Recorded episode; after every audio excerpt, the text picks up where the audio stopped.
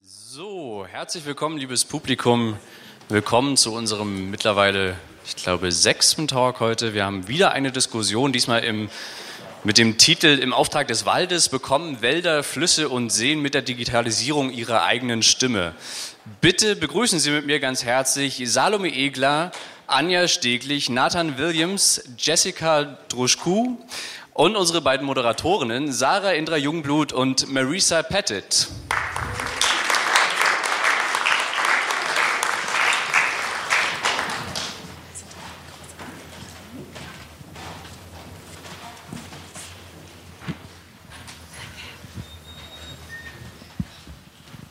Okay, erstmal Hallo an alle und herzlich willkommen. Wir freuen uns, äh, dass ihr alle da seid und wir freuen uns auch selber hier zu sein. Ähm, beim Panel im Auftrag des Waldes bekommen Wälder, Flüsse und Seen mit der Digitalisierung eine eigene Stimme. Ähm, das Panel wird ähm, moderiert heute von mir, Marisa und meine Kollegin Indra. Wir sind beide von reset.org. Ähm, im Programm steht, dass das Panel heute auf Deutsch stattfindet, aber wir haben uns ähm, entschieden, äh, da das Thema sehr international ist und ähm, die Teilnehmer, also die Experten, die wir eingeladen haben, auch international sind und wir auch, ähm, dass wir das auf so eine deutsch-englische Mischung machen werden ähm, mit ähm, Übersetzungen bei Bedarf und so weiter. Und wir hoffen, dass alle sich ähm, wohl damit fühlen. Ähm, also erstmal kurz zu uns. Was ist reset.org? Ähm, reset ist eine Nachhaltigkeitsplattform, das sich seit über zehn Jahren dem Thema Digital for Good ähm, gewidmet hat.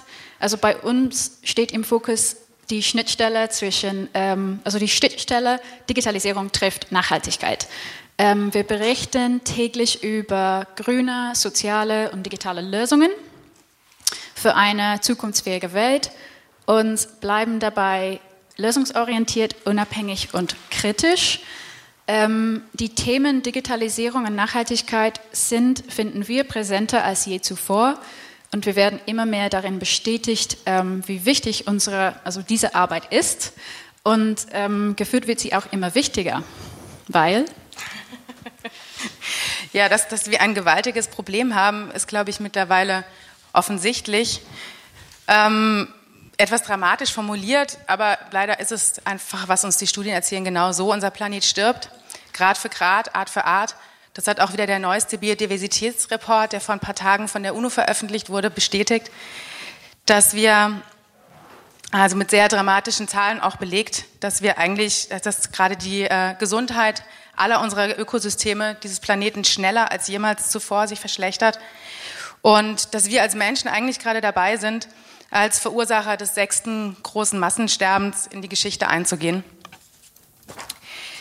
Doch bei allem Fatalismus ist es auf der anderen Seite natürlich auch so, dass auch da sich viele Studien einigen sind, wir haben noch einen Handlungsspielraum, wir können noch etwas tun, um den totalen Kollaps unserer Ökosysteme vielleicht nicht, vielleicht nicht mehr abzuwenden, aber zumindest ähm, ähm, etwas abzumildern. Ähm, aber die Bedingung dafür ist, dass wir jetzt sofort wirksame und weitreichende Maßnahmen ergreifen. Ich, auch wenn es immer wieder kleine Hoffnungsschimmer gibt, ist es einfach immer noch so, dass Regierungen weltweit nicht erkennen lassen, dass sie wirklich bereit sind, das Erforderliche zu tun und wirklich umfassende Maßnahmen zu ergreifen. Und umso wichtiger ist es auch tatsächlich, dass wir als Zivilgesellschaft mehr Druck ausüben. Und ich muss zugeben, dass ich auch, auch sehr persönlich gerade sehr begeistert sehe, wie viel Bewegung in der Sache ist, dass auch neue Bewegungen entstehen, also ähm, allen voran auch die Fridays for Future Bewegung. Ich bin großer Fan von ähm, der Art des Protestes, ähm, der zivile Ungehorsam, wie es ähm, Extinction Rebellion gerade auch macht. Kann ich auch sehr empfehlen, sich da mal äh, ähm, anzuschauen, was sie machen und vielleicht zu beteiligen. Und bestimmt nicht nur Ihnen, aber unter anderem auch ist es äh, diesen Bewegungen auch zu verdanken, dass wir immerhin ernsthaft zum ersten Mal über eine CO2-Steuer sprechen und dass mittlerweile einige Städte weltweit den Klimanotstand ausgerufen haben. Es gibt aber noch eine andere große Entwicklung und das ist die Digitalisierung, die ist genauso unaufhaltsam. Und umso wichtiger ist es uns eigentlich die Digitalisierung als Verbündeten mit ins Boot zu holen und sie ökologisch, sozial und sinnvoll zu gestalten und auch zu nutzen für unsere Zwecke. Genau, deswegen sind wir heute hier. Wir haben einige Gäste eingeladen, die sich aufgemacht haben und die ähm, an Projekten arbeiten mit unterschiedlichen Ausrichtungen, um bessere, wirksamere Schutzsysteme für unsere Ökosysteme bereitzustellen. Okay, so we'd like to invite our three guests up on stage with us now. Ah, es, es sind nur drei Gäste heute, ah. genau, ähm, weil Salome hat mich heute leider mit einer ähm, sehr, sehr äh, erkälteten Stimme angerufen und hat ähm, abgesagt. Sie lässt sehr schön grüßen. Sie findet es sehr schade, nicht hier zu sein. Ähm, aber ich glaube, wir haben auf jeden Fall trotzdem ein sehr volles Programm. So Nathan, Jessica, Anja, come and join us.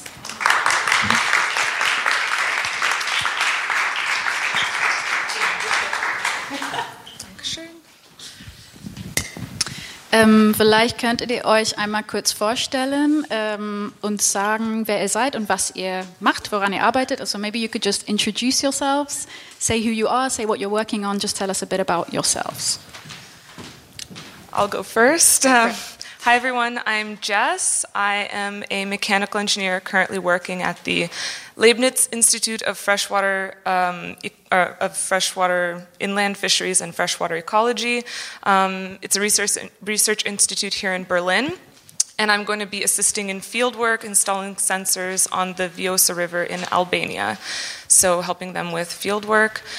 And I'm also an organizer of the Student for Rivers Camp, which is a week long gathering on the Soča River the first week of July. And we're basically organizing expert um, academic lectures, workshops, and an overnight rafting experience on the Soča River for students. It is the kickoff of our River Intellectuals Network, which is basically some more explanation. Basically, we are organizing a network of students, experts, etc., of people that want to dedicate their theses, projects, etc., to river conservation. And this is an initiative of the Balkan River Defense. Um, so, with that being said, I'm also a river intellectual. I am applying for grant funding for my own project to develop a smart water turbidity sensor. Um, and I'm a whitewater kayaker. Yeah. My name is Nathan Williams. I'm the founder and CEO of MineSpider, and we are using blockchain to track responsibly sourced metals and raw materials in the supply chain. So essentially, we want to make sure that the gold in your jewelry or the cobalt in your smartphone is not funding slavery, child labor, uh, environmental damage in at risk areas of the world, conf- armed conflict. And the way we do it is we create digital certificates that are stored on the blockchain. So if you're familiar with blockchain, it basically allows you to create digital objects that cannot be copied or faked or forged. And so we use it to create digital certificates that you know are legitimate and real and keep track of who, uh, a chain of custody of who held it.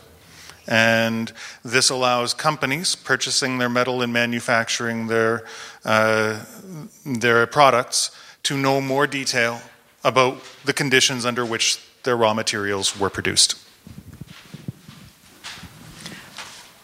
Ich mache das mal in Deutsch. Mein Name ist Anja Steglich. Ähm, ich bin Landschaftsarchitektin, lebe und arbeite hier in Berlin und ähm, viel im wissenschaftlichen Bereich und bin heute hier, weil ich ein Projekt begleite ähm, für Inter 3. Das ist ein Forschungsprojekt, was versucht herauszufinden, inwieweit die Digitalisierung es ermöglicht, an Wäldern nicht eine eigene Stimme zu geben, aber vielleicht mittels digitaler Tools ähm, ein Gefühl dafür zu bekommen, was uns der Wald wert ist. Und an dieser Stelle im Grunde genommen eigentlich vielleicht auch einen, als Gesellschaft irgendwie das herauszufinden, irgendwie für die nächsten Jahre, was Indra ganz schön anmoderiert hat, im Grunde genommen war, wie kann es gehen, sozusagen dieser sechsten Phase zu entkommen oder Entwaldung in dieser Welt irgendwie aufzuhalten. Am Ur, also ursprünglich war das ein Kunstprojekt. Wir versuchen sozusagen mit der Kunst gemeinsam in den gesellschaftlichen Diskurs zu gehen. Darüber hinaus, über dieses Waldprojekt, interessiert mich gebäudeintegrierte Farmwirtschaft, also all das, was ähm, mit Landschaft zu tun hat in der Stadt, ein bisschen technisch orientiert ist, ganz viel mit Datenmanagement ähm, und Datenbasis zu tun hat. Ich glaube, das ist so die größte Schnittstelle. Ansonsten freue ich mich einfach, heute mit Ihnen hier zu sein und mit Ihnen darüber zu diskutieren, ob das ein Weg sein kann, der richtig oder falsch ist.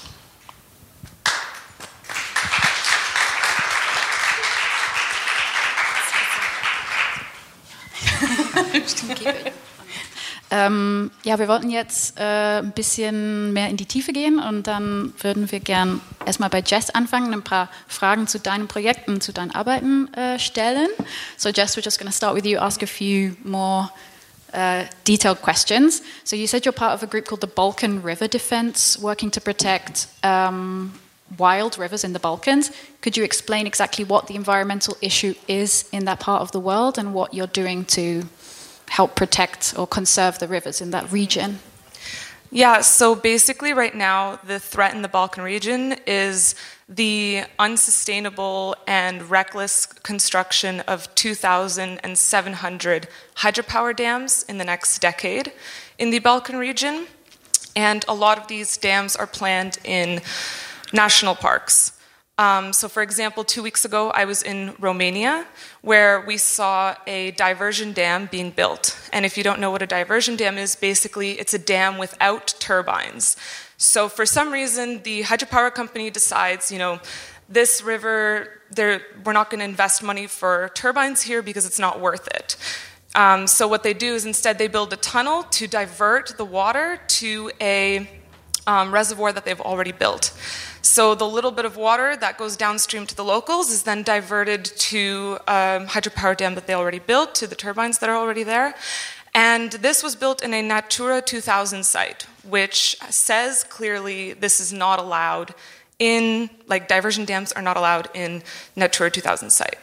Yet this is happening, and it will probably continue to happen, even though it's not allowed.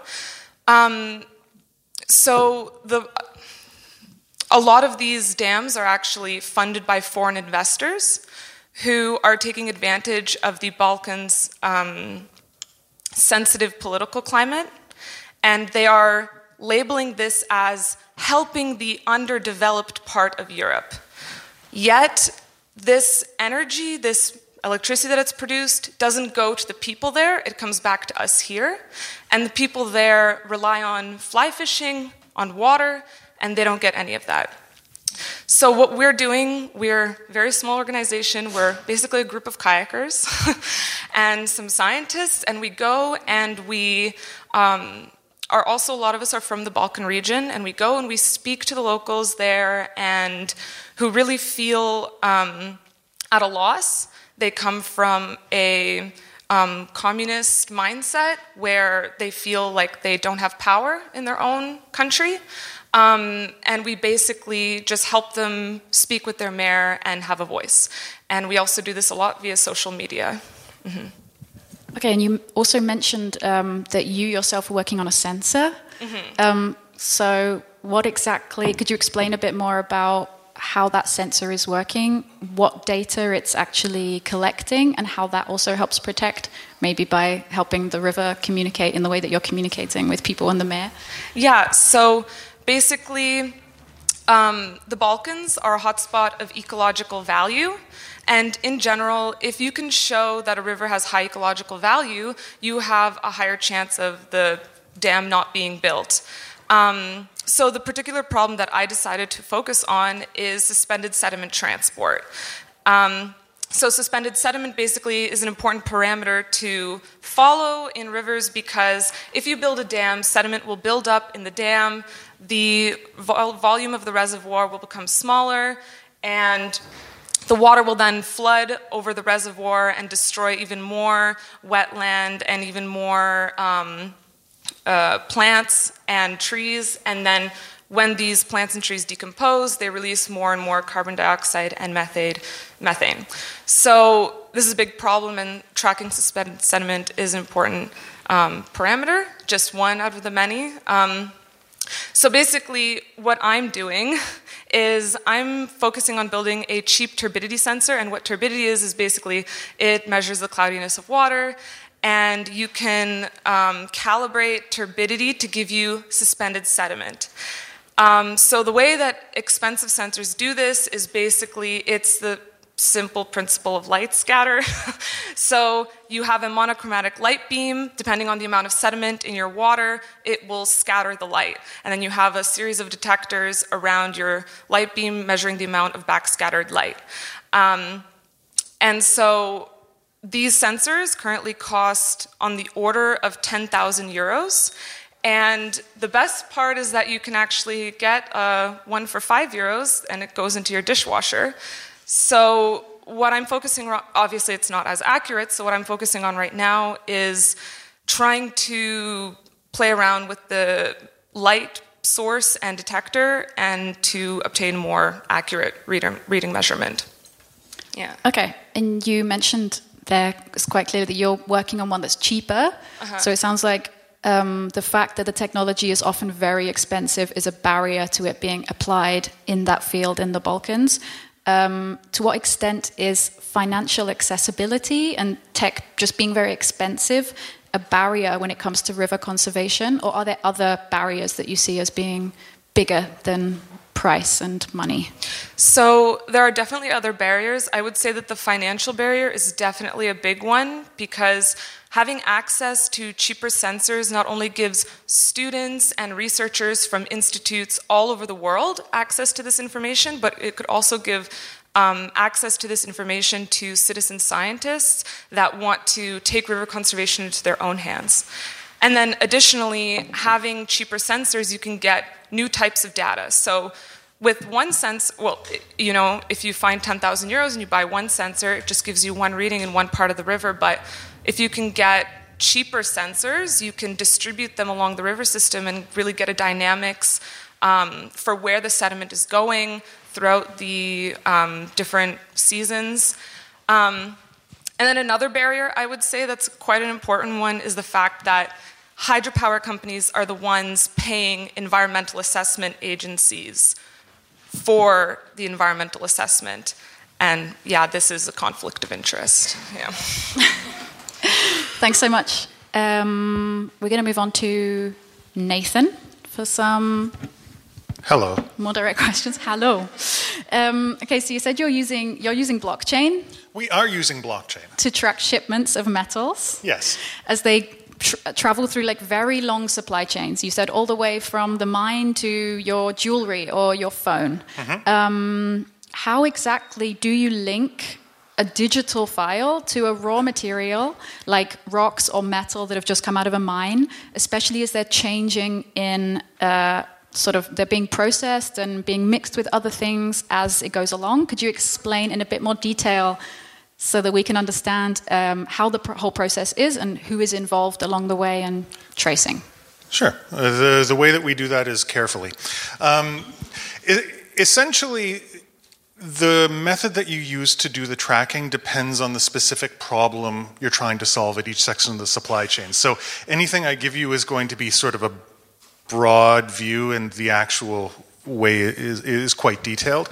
But in general, there are sort of two things going on with the metals in the supply chain. One, you can have a problem of uh, metals coming from a bad source or having incidents of negative behavior, child labor, human rights abuses being laundered in. And so you want to protect against that. And then the second thing that can be happening is a problem at the beginning or the end of the supply chain when you're first gathering the data. So, in order to make sure that the metal doesn't change or that you don't add in any untoward or bad metal, so to speak, you can just keep track of a shipment number. Uh, so we use a QR code, but uh, our, our, system can handle anything an RFID tag, a, a little um, uh, Internet of Things device, a sensor. Uh, but the important thing is that you're gathering data at the beginning on where the shipment is. And then the second thing you want to gather is the mass. How much does it weigh? So, what this lets you do is it allows you to both track a shipment and then once the shipment gets processed, you can treat it like green energy on the electrical grid. Now, if you buy green energy tomorrow, it'll come to your house still mixed with coal and nuclear power, but you know your money is traceable to the green energy company. And sometimes that's good enough to know that your money has gone and funded responsible mining practices.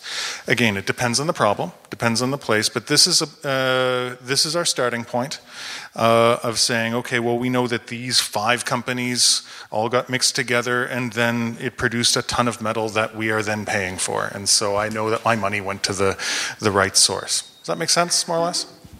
Yeah. Well, if it doesn't, we have time for questions at the end and go a bit deeper. Um, you mentioned there and also at the beginning that you're ensuring more responsible mineral sourcing in the sense of trying to remove or reduce the amount of conflict minerals, so not sourcing um, metals from mines that are maybe owned by armed groups or that are using child labor, slave labor that have negative social impacts. Correct. You mentioned briefly also environmentally um, sustainable mining. What are the uh, how, how do you ensure that the mining is carried out in an environmental environmentally sustainable way? What are the ecological standards that you can track? And maybe a slightly bigger question um, what is environmentally sustainable mining for MineSpider? What does that look like? It depends. So uh, all of my all of my answers are going to be it depends. But uh, when we got started, for example, we're right now doing a pilot project with Volkswagen. And what Volkswagen was interested in was knowing where their lead in their lead acid batteries is coming from. And it was because there was uh, an article in Der Spiegel uh, a number of months ago that they bought lead from, uh, batteries from someone who bought from someone who bought from someone who bought from someone who who was recycling irresponsibly, and there was lead poisoning in the entire town. And this is something that, if they would have known that this company was in their supply chain, they could have done a check, they could have known it, but because they didn't, they found out from the newspaper. And no one wants that. They don't want it. We don't want it.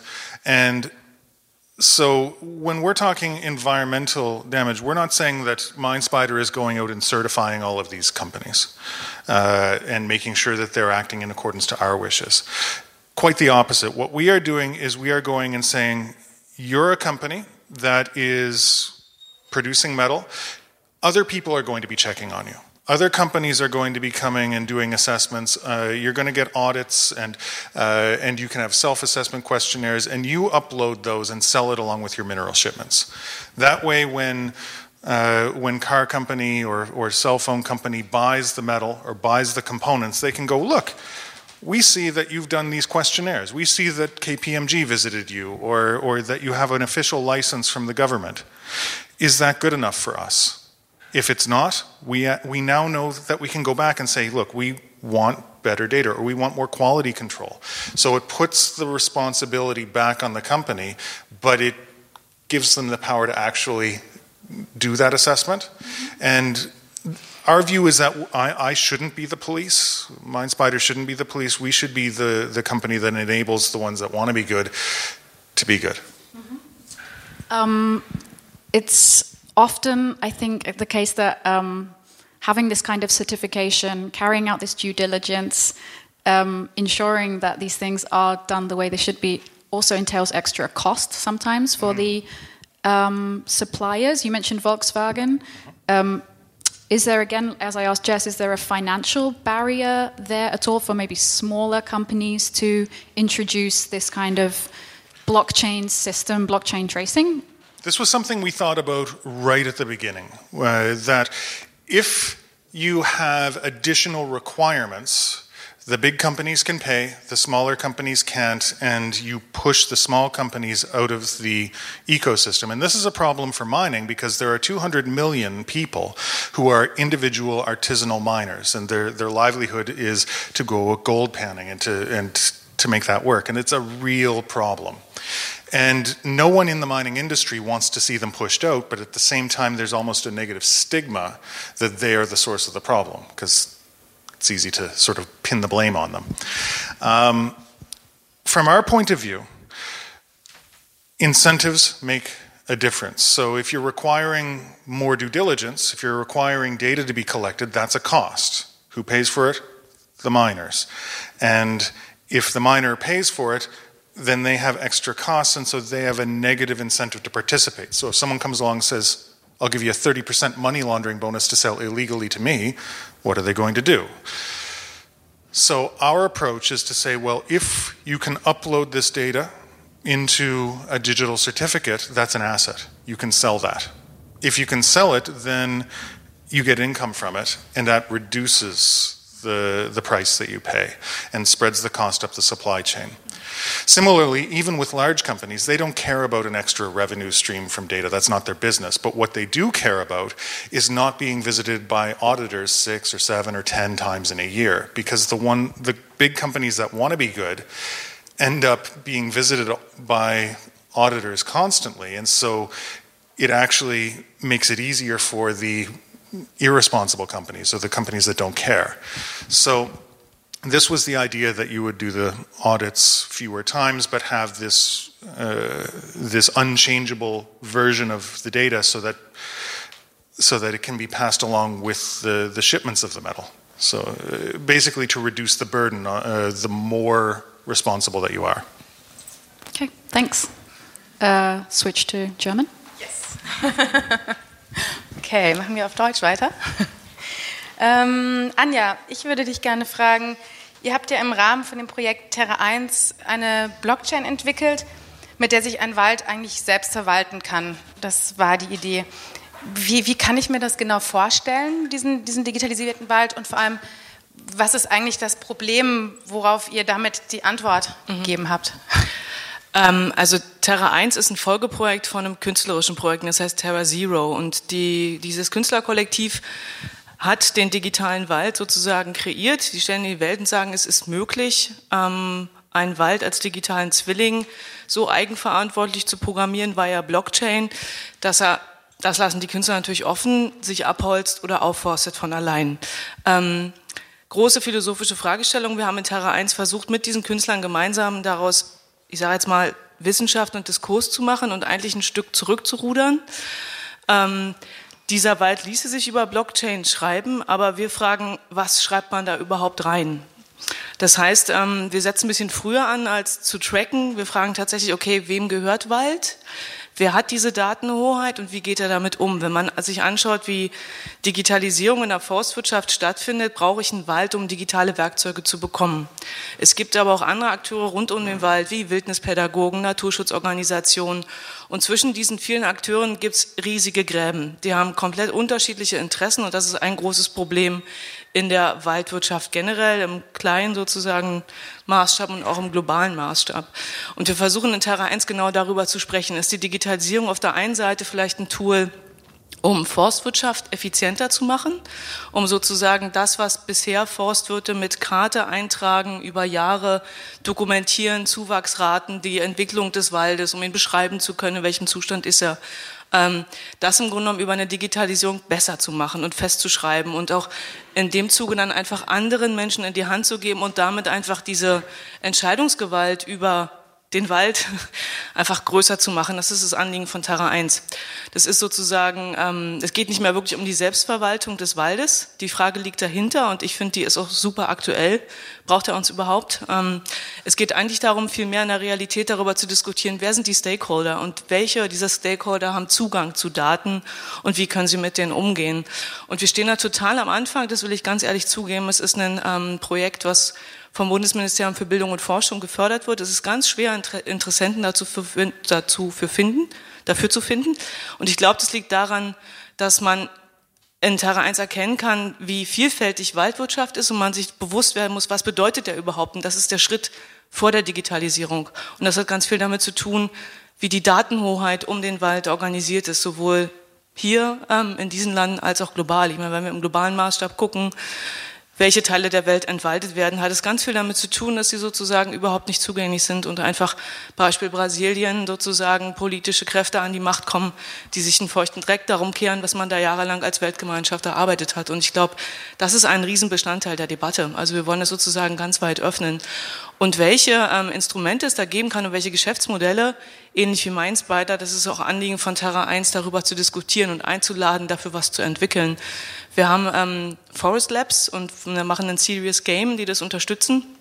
und wollen als drittes Format auch zum Ende des Projektes ein Hackathon machen, wo es genau darum gehen wird, das ein bisschen auszurollen. Es geht sozusagen nicht mehr um den selbstverwalteten Wald, sondern eigentlich darum, miteinander zu diskutieren, was bedeutet uns der Wald und wie sieht der Wald der Zukunft aus.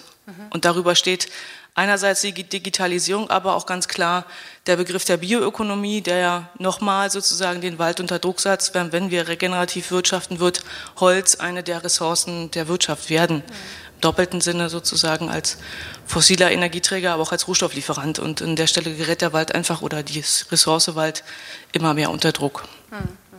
Also das heißt, ihr seid eigentlich dann nochmal ähm, einen kompletten Schritt zurückgerudert und seid jetzt eigentlich eher auf so einer Metaebene. Aber habt ihr auch, also sollen am Ende auch konkrete Werkzeuge daraus entwickelt werden aus eurem äh, es ist ja eher ein sehr prozesshafter, oder ein Prozess, den ihr ja eigentlich anstoßt, mhm. wenn ich dich mhm. richtig verstehe. Aber gibt es, also was, gibt es ganz klare Fragestellungen, die ihr jetzt schon habt und gibt es irgendwie auch was, wo ihr sagt, das ist irgendwie so, da wollen wir hinkommen? Oder? Also wir sind nicht zurückgerudert, wir haben sozusagen einfach Terra Zero Terra Zero sein lassen und ich lade jeden ein, sich die Seite anzuschauen. Es ist fantastisch, dieser Vision zu folgen. Terra 1 ähm, hat verschiedene ich sag mal, eine Plattform. Also wir haben eine Online-Plattform, da kann man einfach sagen, was der Wald bedeutet. Das ist ziemlich low-level, mhm.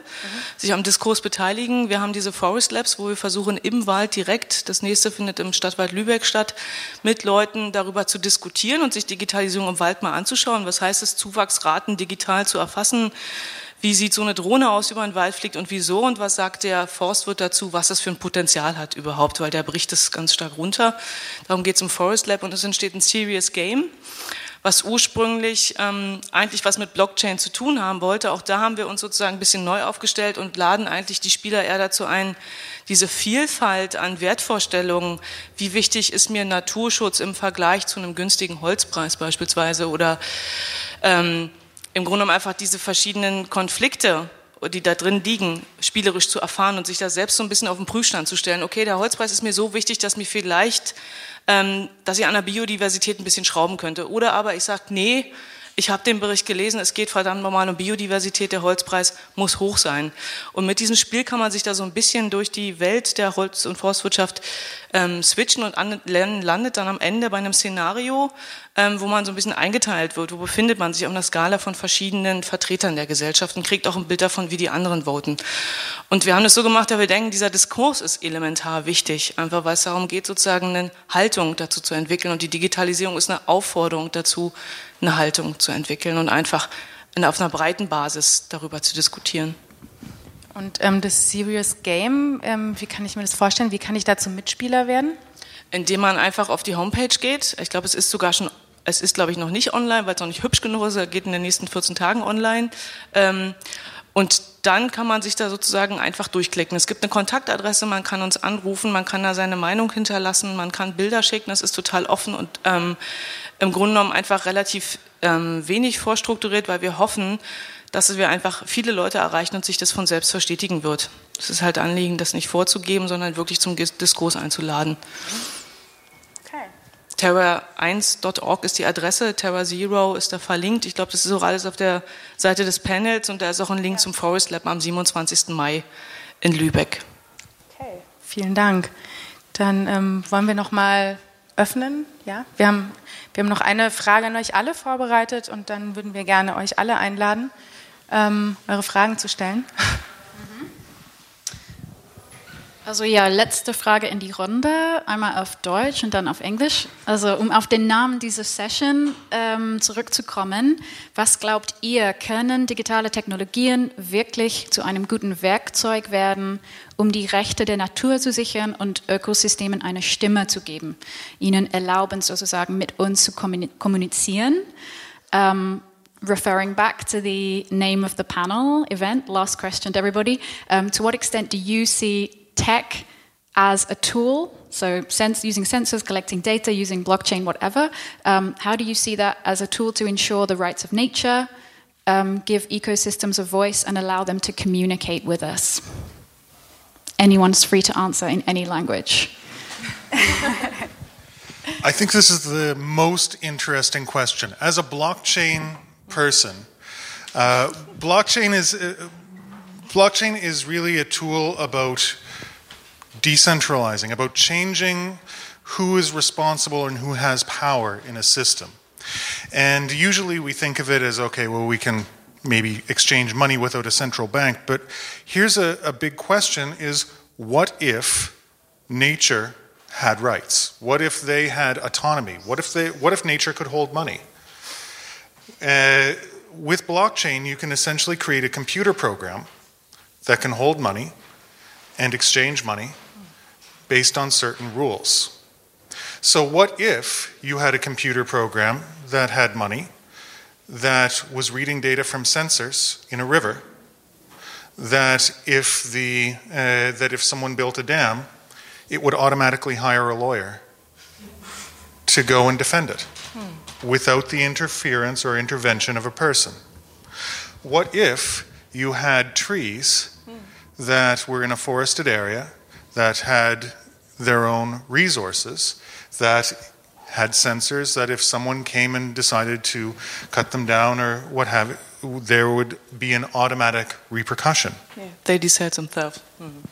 It's an interesting thought because it cha- like normally when we think of rights, we think of how it affects humans. If a river stops running, it's the people in the village who are affected. But what if we started thinking, what if there's no village? What if the, we just care about if the river has a, uh, if nature has a right to exist and the animals in the area have a right to propagate, and so the, the river should remain? It's a, it's a new way of thinking about this, and whether or not the technology actually gets to the point of, of implementing that crazy out of the box solution of, uh, of giving a tree some money, uh, the fact that we can start thinking about this because the technology could enable it is an interesting and important start. Um, beantworte das auch auf Deutsch. Ähm, ich glaube, äh, Flüsse und Wälder haben da eigene Stimme und ich glaube, es geht darum, dass wir verstehen, dass es so ist. Und ich glaube, die Digitalisierung hilft uns genau an der Stelle, das zu verstehen. Sie hilft uns, weil wir die Vision haben können, es nimmt uns irgendjemand ab. Aber ich glaube, ähm, da wir keine schmerzfreien Wesen sind und ich glaube lernfähig sind, ähm, hat das nichts mit Digitalisierung zu tun, dass es diese Stimme gibt. Aber ich, glaube, die Digitalisierung ist ein Tool, dass wir verstehen, wie komplex das sein kann und wie eigendynamisch diese Systeme sind. Und ich glaube, an der Stelle besteht sozusagen der, das größte Potenzial zu lernen. Um, I feel like nature connects or um, communicates in two different ways. The first one would be from the microbiological to the ecological or systems function level, where you could read what they're saying through data that we obtain, um, which we can do via sensors. And then the other method is through the connection that people have with nature, which then we can share through social media, through whatever, documenting our experience, which is what we're also doing with the Balkan River Defense. I had one other thought because uh, I, I, talked about nature having a voice uh, or, or rights with rivers or, or, or, with forestry, but what about my own industry? Um, there, there's actually been a idea that has been going around the mining industry for uh, uh, maybe a year or two now, uh, specifically with the gold industry. What do you do with gold? Well, you take it out of the ground, you make it shiny, and then you hide it back underground and trade the rights to it. Seems like a bit of a waste. Why not leave it underground and keep a uh, uh, do studies to see how much there is and just trade the rights? And the thing is, with the technology, with the, the sensors of seeing what's there and monitoring over top, what you can do is you can create a computer program that will hold enough money to start a mine that to dig it up. And as long as the people who are trading the rights on that gold agree to keep it underground, then it can still hold the value of the gold, maybe reduced by the cost to dig it up. And then you haven't hurt the environment. You have had the, the, the ability to enact with the gold. I mean, how much are you going to interact with the gold that you've invested in anyway? So these are these are the, the crazy things that you, but you start to think like why are we doing this this way because we are, always have what does this technology enable us to do think outside the box yeah sounds like this question has given you an idea for maybe three more startups doing this, this is great um,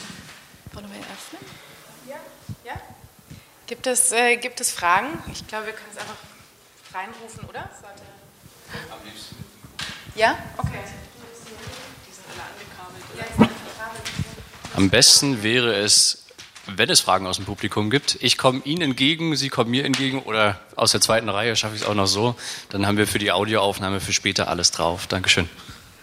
Oh, uh, thanks a lot uh, for this very interesting uh, discussion and the examples.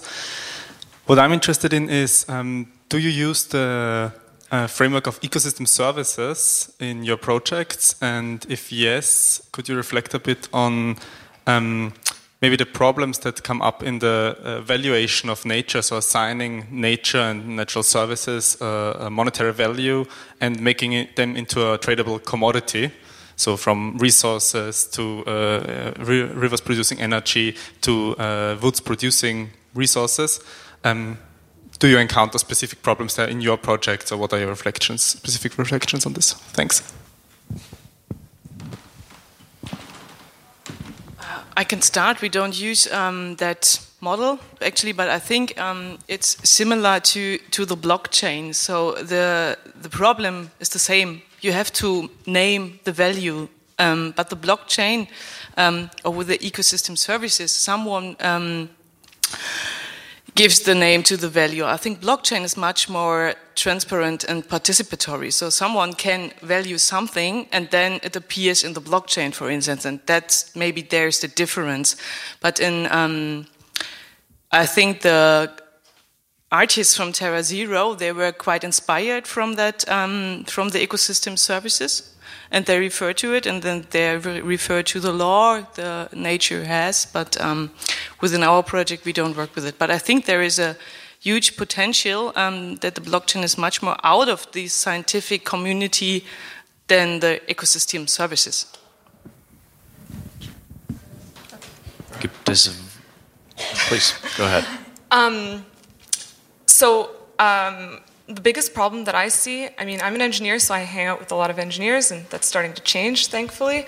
Um, but the biggest thing that I encounter when speaking with engineers is it's very, you know, straightforward. You know, um, how much carbon dioxide does it release, and how much energy do we get from it? It's a very black and white way to look at things. Um, if you start to speak to a biologist, you realize they have I don't have the sense that an ecologist has for how much value biodiversity has. I don't understand it, but that's why it's so important to speak with people outside of your field. And they have this sense, they understand the value that it brings. What kind of value does it bring? Well, for example, in a very biodiverse river system, if, you know, three degrees um, temperature rise in our atmosphere, the ecosystem is able to adapt to the temperature rise. Um, and that is a significant ecosystem service that is, you know, it's important and it allows the environment to adapt to our changing climate. So there's a lot of different things to look at. I'm not sure if I answered your question properly, but yeah. Maybe just um, one shot because you, you mentioned it. Um, we had a discussion with someone from the forestry, and he said exactly that that the big problem is that we are not able to make that scenarios, that there is no way to um, imagine bio biodiversity or the tipping point. It's all our imagination, and how it really will be, this is not clear. Yeah. And the digital digitalization will not change that. And also the power of the people making decisions, right? So if you're if you're monetizing or if you're putting a value on these externalities of uh, how much biodiversity, uh, how many dollars or, or euros that's worth, the question is who pays for it and do they value it the same it's one thing if i go in and say well look it's uh, costs $15 per uh, per kilogram of carbon and then everyone says well no we're just not going to use that uh, you know the, the, there's that's the problem with the, these systemic issues and these, the, these system-wide issues. And honestly, a, uh, a one metric system like money is a little bit too simplistic to uh, to actually uh, to do it. It's better than doing nothing, uh, for sure. And maybe it's a step in the right direction, but I think just saying, well, you know, like you know. 400, uh, 400 parts per million is enough uh, is enough carbon, and we just cap and trade and everything. It, it completely is. Uh, it's sort of doomed to fail in a, in a sense. Maybe it's a step in the right direction, but it's not going to solve the problem. Thank you. Are there any more questions? Gibt es noch weitere Fragen aus dem Publikum? Ja. Das schaffen. Have uh, two questions on your blockchain project. The first one is how do you secure the quality of the data in the beginning? So, um, do you use standards and how do you really look up at the products? And the second one is is it an open blockchain or a closed one? So if I would like to buy some gold, can I just join it? So the state of our entire industry is early, not just my company. So uh, we're not at the point where we've got a system where everyone can go in and buy gold. However, we are built on a public blockchain. Uh, the idea is that different companies should be able to join, and there should be no no one person blocking it. So we don't want a monopoly in the industry. We're in a, supply chain where it crosses country boundaries, it crosses uh, between competitors. So we wanted to have a system where every big company or every small company would feel comfortable participating together. Um, and in, in essence, the challenge with every supply chain project is securing the data at the beginning. How do you know that the data uh, at the beginning that this is responsible or this has good uh, certificates is, accurate? And the answer is although in our pilot projects we are involved, that's not ultimately our job. The, it's, we are the connection uh, between the beginning and the end, and we digitize the existing certification schemes that these mines go through. So there's a lot of different ways that that this is done on the mine sites, but at the beginning, like what we're doing is we're working with mines that already have non blockchain certification systems where they're tracking the metal from the hole in the ground, basically, and they've got a record of who was on site, how much is produced at the hole, uh, where it comes out, when the handoff happens, and this is all being tracked, it's being weighed, and those are the companies we want to work with. Uh, you boil the ocean one cup of water at a time, and uh, and so that's essentially we start there, and then we can move on. But our system is designed that the responsibility is of the people buying the data. Everyone, I don't see the whole supply chain. It's companies who submit their data, and when I'm buying, eh, or when someone else is buying metal, they buy the data along with it. And they buy the data to protect themselves in a way, to, to say, well, look, I've looked in and made sure I'm responsible. So if there's inaccurate data, it's on them to check. And what we make sure is that whoever signed off on it can't change afterwards. And they, so I'm not sure if that's a good explanation, but more or less. Thank you for the answer. I think there was another question behind. No? Okay. Then, uh, yeah, another question? Okay. Thank you. Um, you were mentioning the problem of, of countries, um, particularly uh, maybe Brazil and, and Indonesia and others. Um, to what extent do you still see potential to use these digital technologies in these um, um, more difficult contexts to, to um, yeah, secure forest resources? Gosh, I don't know. to be honest, uh, um, in Terra 1, we don't talk about Brazil or Indonesia. It's a, really a small scale project, deeply into the German discussion about wood and all the meaning behind it. But actually, what you are talking about, I think all the tracking systems are you have the potential to change something. But um, on which scale? Um, to be honest, I'm completely afraid about the the um, actual development because when we look at the numbers, there is no way to to avoid it. So I I don't know. Maybe someone else has a more positive um, I w- meaning can, about it. If I can say something, I was talking um, a, a few months ago with someone from the Africa Development Bank. And it was interesting seeing sort of their perspective on uh, on these development issues because they don't see technology as the as the savior or the solution. What they see is is, is it's an enabler of a new way of thinking. So in in the West, for example, we tend to see blockchain as a way of giving power back to the people because we have strong institutions. And a few billionaires have learned the rules of these institutions and have gamed the system in order to have an unfair advantage. Mm. And then blockchain came along and said, okay, well, we don't need a central bank to trade money. And so this is how we view it as these crypto anarchists. Mm. But in Africa and in other developing areas of the world, they see it as the opposite. They don't have strong institutions. And so they see uh, blockchain as creating these immutable records so that billionaires can't go and game their relationships yeah. and have corruption. Yeah. So it's sort of like anti corruption measures. Same end goal, give power back to the, the, the, masses as opposed to the few, but with a completely different approach. Mm. Now, when we're dealing with the places like Brazil and, uh, and the forest, or, or, or, Africa and the mines, or Balkans and, and the rivers, it's the same challenge essentially is that you've got money coming in from powerful players that is gaming a system to have to have uh, uh, unfavorable results that the majority of the population is hurt by. And then the question is how can you get the power back to the masses instead of using it to funnel large amounts of money to the few? And it all comes down to the money in the end.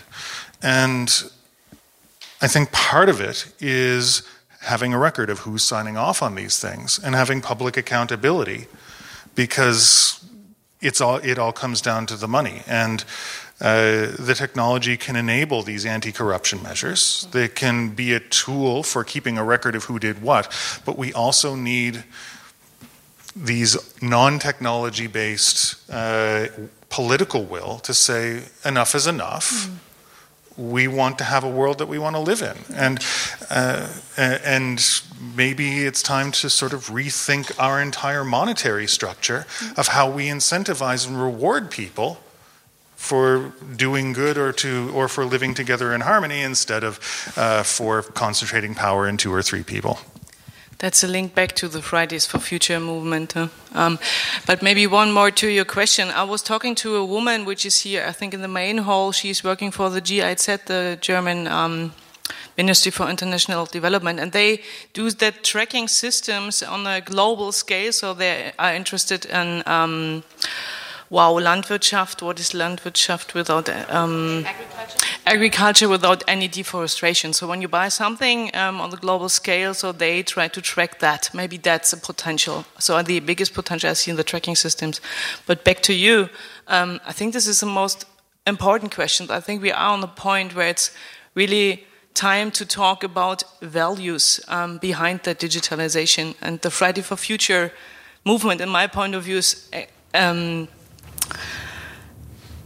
important as a, um, at the same way important as a discussion about digitalization. They just go through the street and say, "We are here. You are just um, making us, bring, giving us big, big fear," and they are right. Okay, we would have time for one more question. Yes. Okay.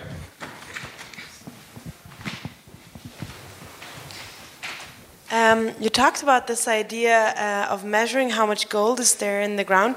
Are there any people trying to pursue that idea already? I don't know. I, uh, I know the person that, uh, that has espoused this idea actually is one of our advisors who was formerly the CIO of one of the world's largest gold mining companies. So this is it's a it's an idea that's in the consciousness of the industry. Uh, there are some challenges with it, but I and I know that it's a popular idea. There's a lot of the devil's in the details, so I don't know if anyone has taken it up to actually do. Um, but man, that would be exciting, wouldn't it? Okay, großes Dankeschön. Huge thanks to Anja Steglich, Nathan Williams, Jessica Droujko, and Sarah Indira Jungblut, and Marissa, Marissa Pittet. I hope I said it right. Thank you. Sorry, one more, one more. I just wanted to invite um, anyone that wanted to become a river intellectual to come talk to me afterwards um, or visit balkanriverdefense.org or if you wanted to attend our student for rivers camp we're extending the deadline. So if you're a student or a recent graduate phd um, you're welcome to join. Thank you